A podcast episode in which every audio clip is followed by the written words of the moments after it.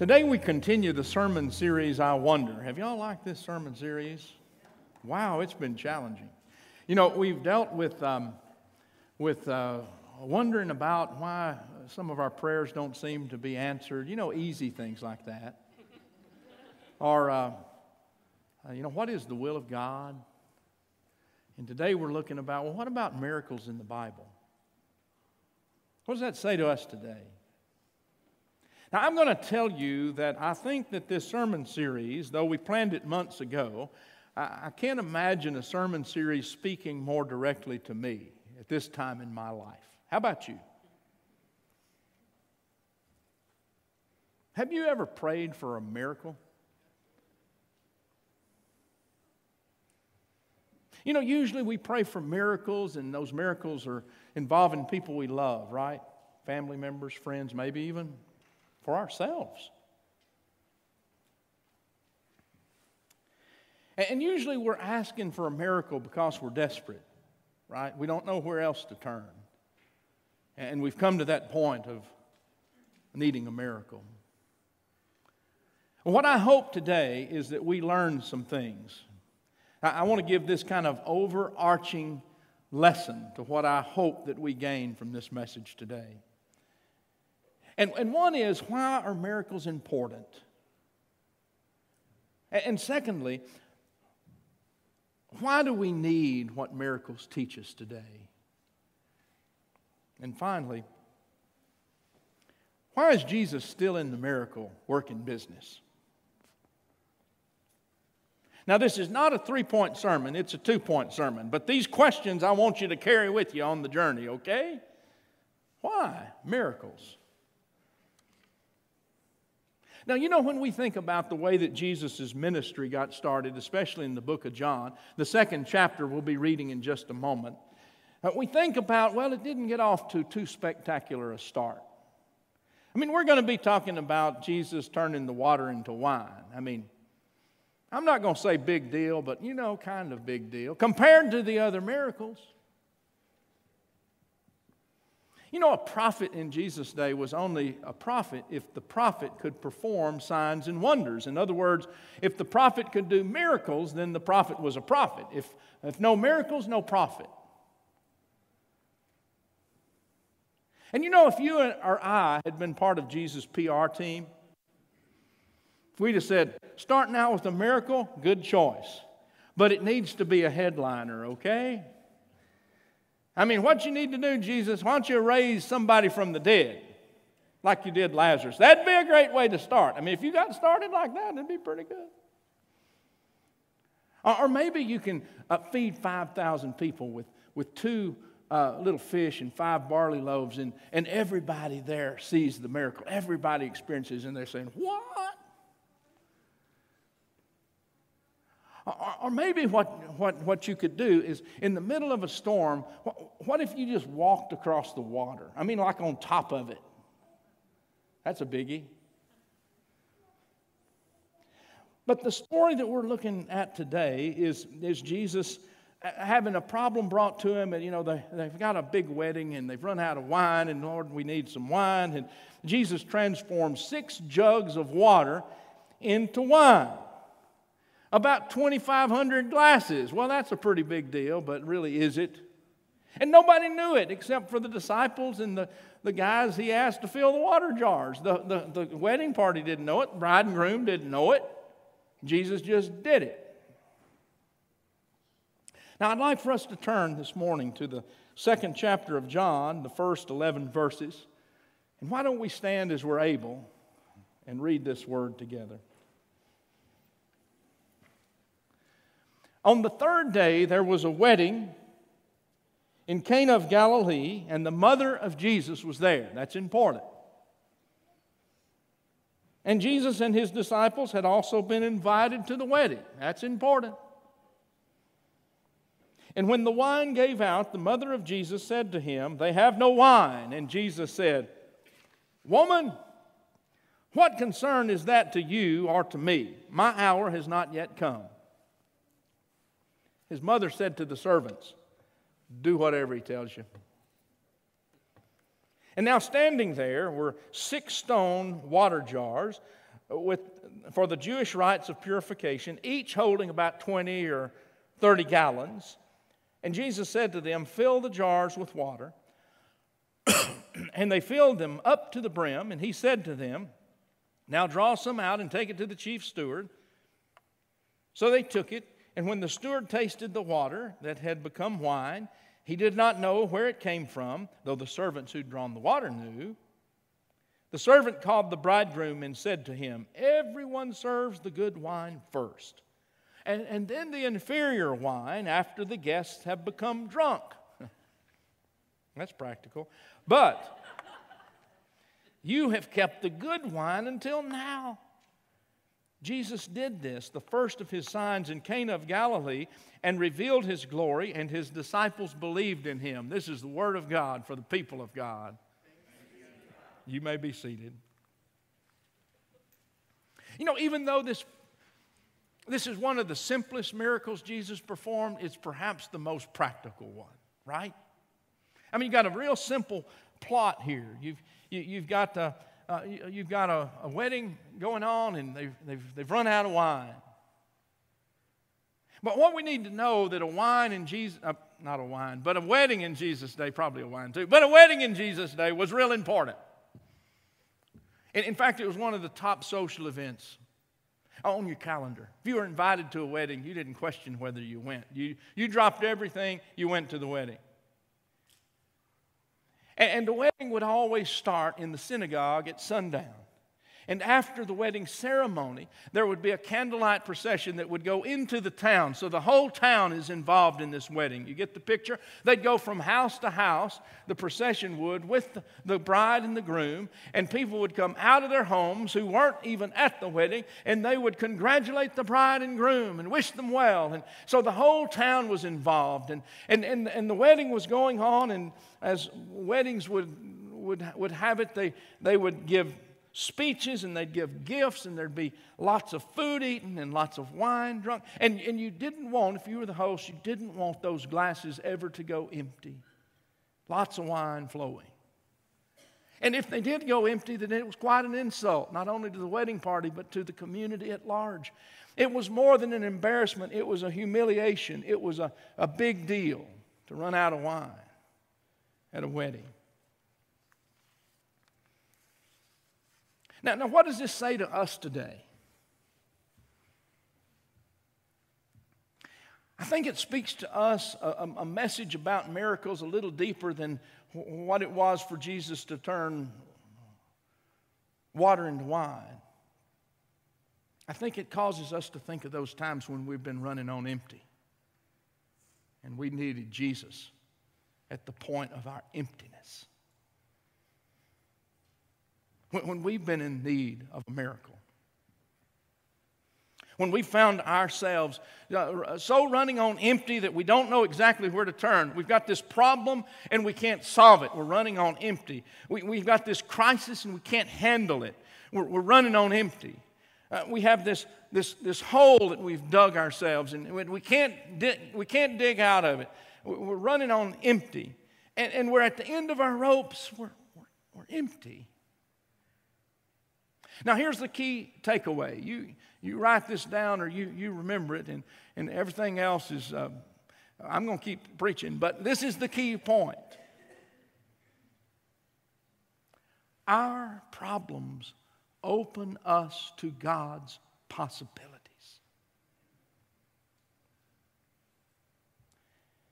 Our problems, and problems are at the root of a miracle. There's got to be a problem if there's going to be a miracle. Our problems open us to God's possibilities.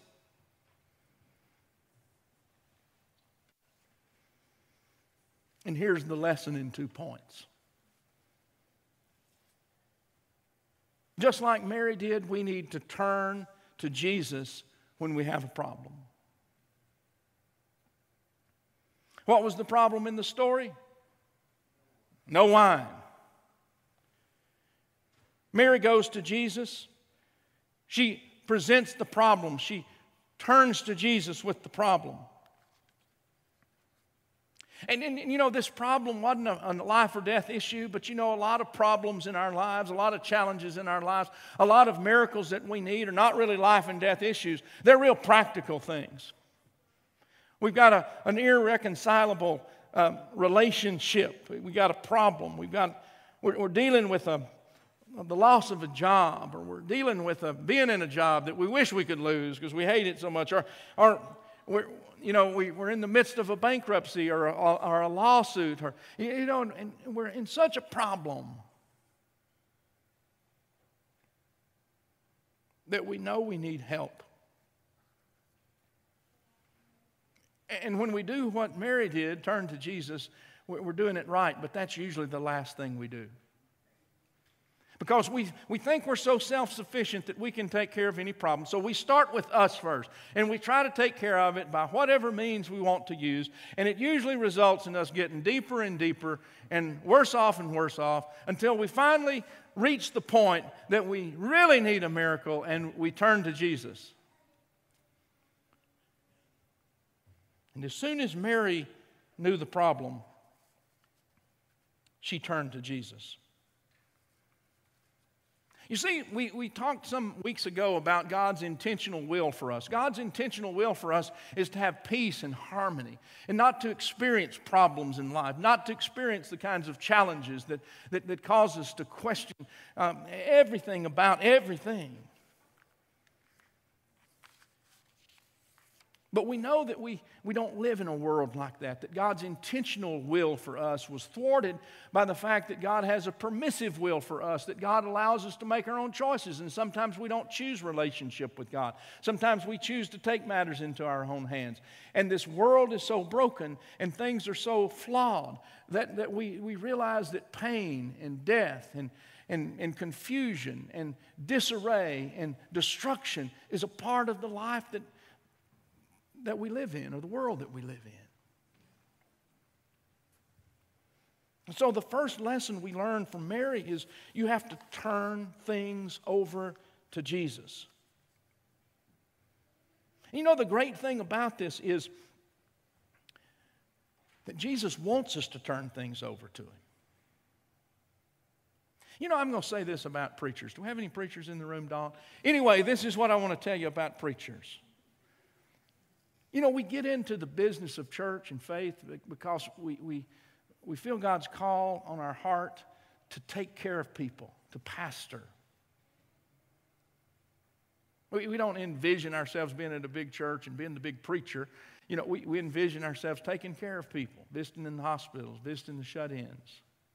I know very few preachers who were called into ministry by some grandiose uh, image of what was going to come.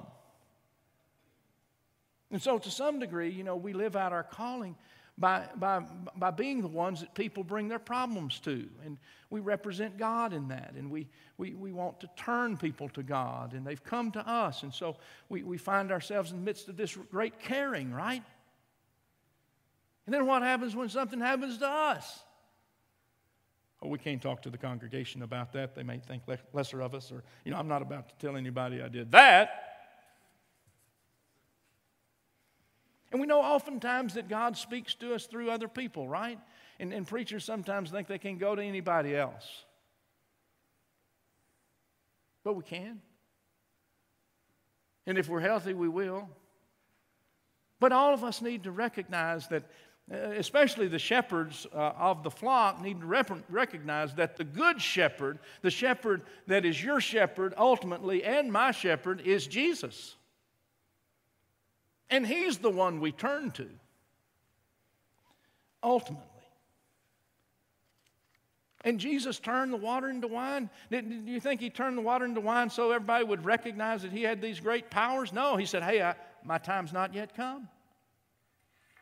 He turned the water into wine because he cared about the bride and the groom. He cared about those who were about to be humiliated. He responded because the problem was presented to him and he wanted to deal with them in the problem. And, and, and, and that's what happened. In 1 Peter, we read in the fifth chapter, the seventh verse cast all your cares upon him because he cares for you. And you need to hear that. Why do we cast our cares on Jesus? Because He cares for you. And the final thing I want to say this morning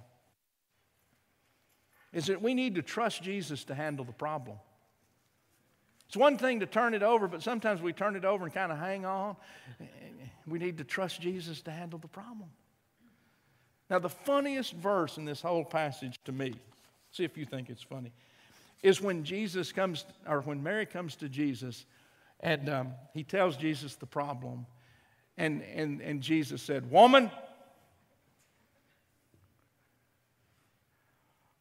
what concern is this of you, and what concern is this of me? This, my, my time has not yet come. And then Mary turns to the servants and she says, You do what he tells you. Now, I just think about my mother coming to me with a problem and saying, Stan, here's the problem. And I said, Woman! What concern is that of you, and what concern is that to me? And I can see my mama saying, You do what he tells you. He's going to do it. I'm his mama. That's right. It worked. And you know, the next thing you know, Jesus says, Okay, okay, fill up these six jars, fill them to the brim.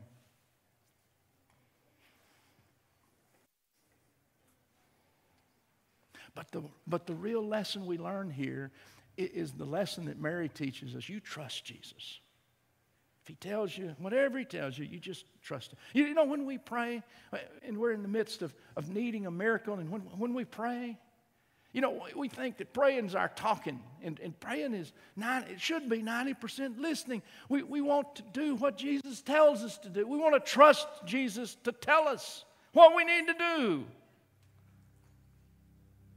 And when we turn our problems over and when we, we trust Jesus and we open ourselves to God's possibilities in ways that we, we never, ever, ever, ever imagined. Did I tell y'all I went to Alaska? I did. I grew a beard. I brought it back to show you. You know, this church gave me an, an Alaskan adventure on my 20th anniversary, which was 17 months ago. When I finally got to go to Alaska, I needed it so much more than I did 17 months ago. You know, Tammy and I had a niece. We loved her so much. 33 years old, got diagnosed with cancer in May, and on August the 14th, she died. We prayed for a miracle. We wondered, you know, why, do our prayers sometimes get answered the way we'd want them answered? We question what is the will of God? Anyway, so when, when I went to Alaska, I took this little book written by John Claypool called Tracks of a Fellow Struggler Living and Growing Through Grief. John Claypool wrote this book in the 1970s, and it's been around, just keeps coming around and around. It's four sermons that he wrote, four chapters. When his daughter Laura Lou was diagnosed with acute lymphocytic leukemia and died 16 months after she was diagnosed. 10 years old.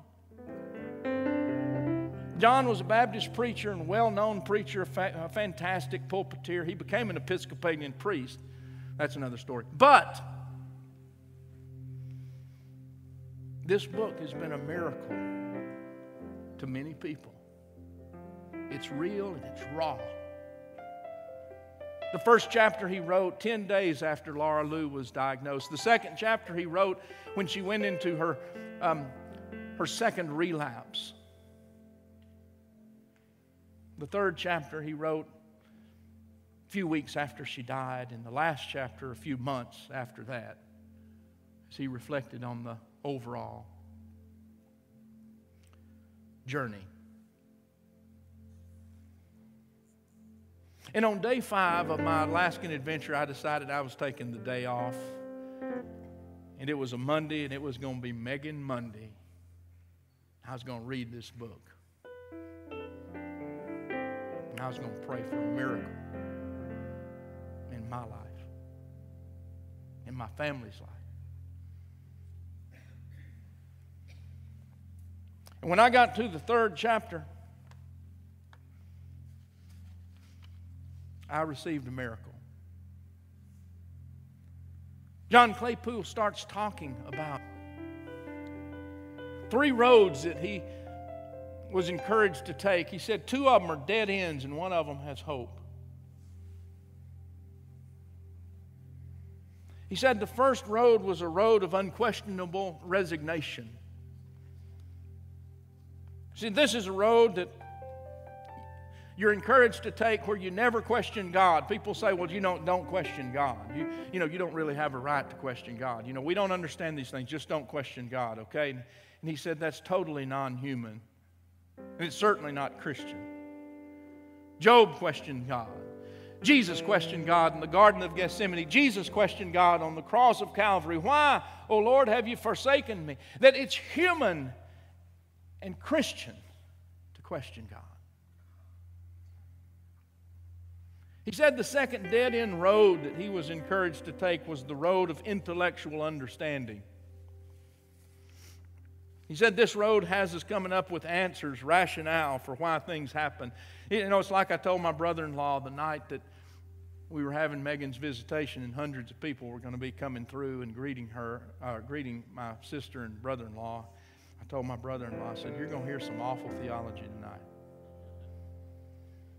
Somebody's going to come through here with the answer, and they're going to say, Well, apparently God needed another angel. I said, Don't you believe it? God doesn't need any angels, and He doesn't turn humans into angels. They're different species.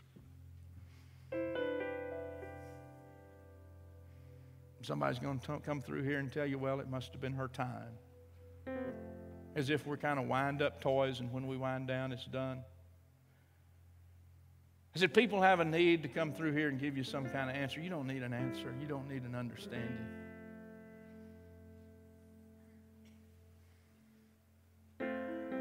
Then John Claypool says, the only road that I've found as a road that, that offers hope is the road of gratitude. The road that calls us to see that all life is a gift from God. Before Laura Lou was ever ours, she was God's. And when we can be thankful for the time that we had Laura Lou, instead of living in the destruction of remorse, we can thank God for all of those times we had. We can start to hear her voice.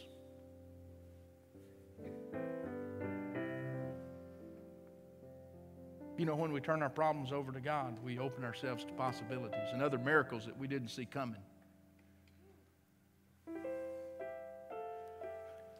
We have a friend who, about 10 years ago, she went through a divorce, and the divorce led to an estrangement between her and her daughter. 10 years didn't speak. The daughter had a baby, and for nearly 10 years, our friend had no contact with her granddaughter. Every once in a while, she'd get a picture that someone would share with her that she'd seen on her or he'd seen on Facebook, and they'd say, "Hey, you might want to see your granddaughter." Ten years. My friend's daughter was a friend of Megan's. And when Megan's life was coming to an end, my friend got a call from her daughter. And that daughter said, you know, I think we might need to visit.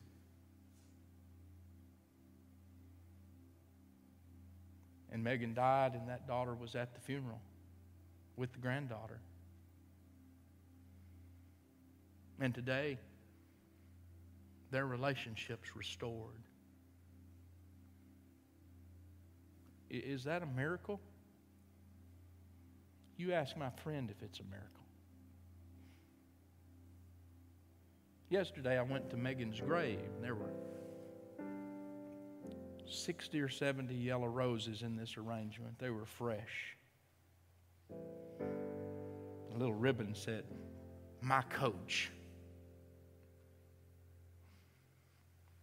I can only imagine what led to that gift. Probably a miracle.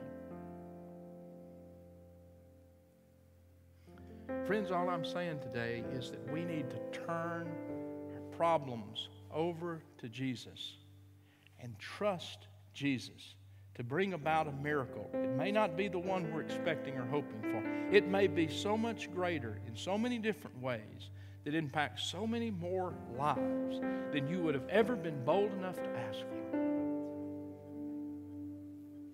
Yeah, we still have questions. Questions are okay. But may we continue to walk on the road of gratitude that continues to unfold, and we continue to say thank you to God for gifts undeserved, but gifts of grace nonetheless. Okay, I'm about through. You know what the greatest thing about this story is? Oh, you might have missed it. You might have missed it. But it said in the scripture Jesus was invited to the wedding. You know, the best thing the bride and groom did, or the mother and daddy of the bride and groom, was they invited Jesus to the wedding. You invite Jesus into your life. You invite Jesus into your circumstances, into your problems, into your unanswered, I don't know where to turns. And you'll open yourself to His possibilities. God bless you.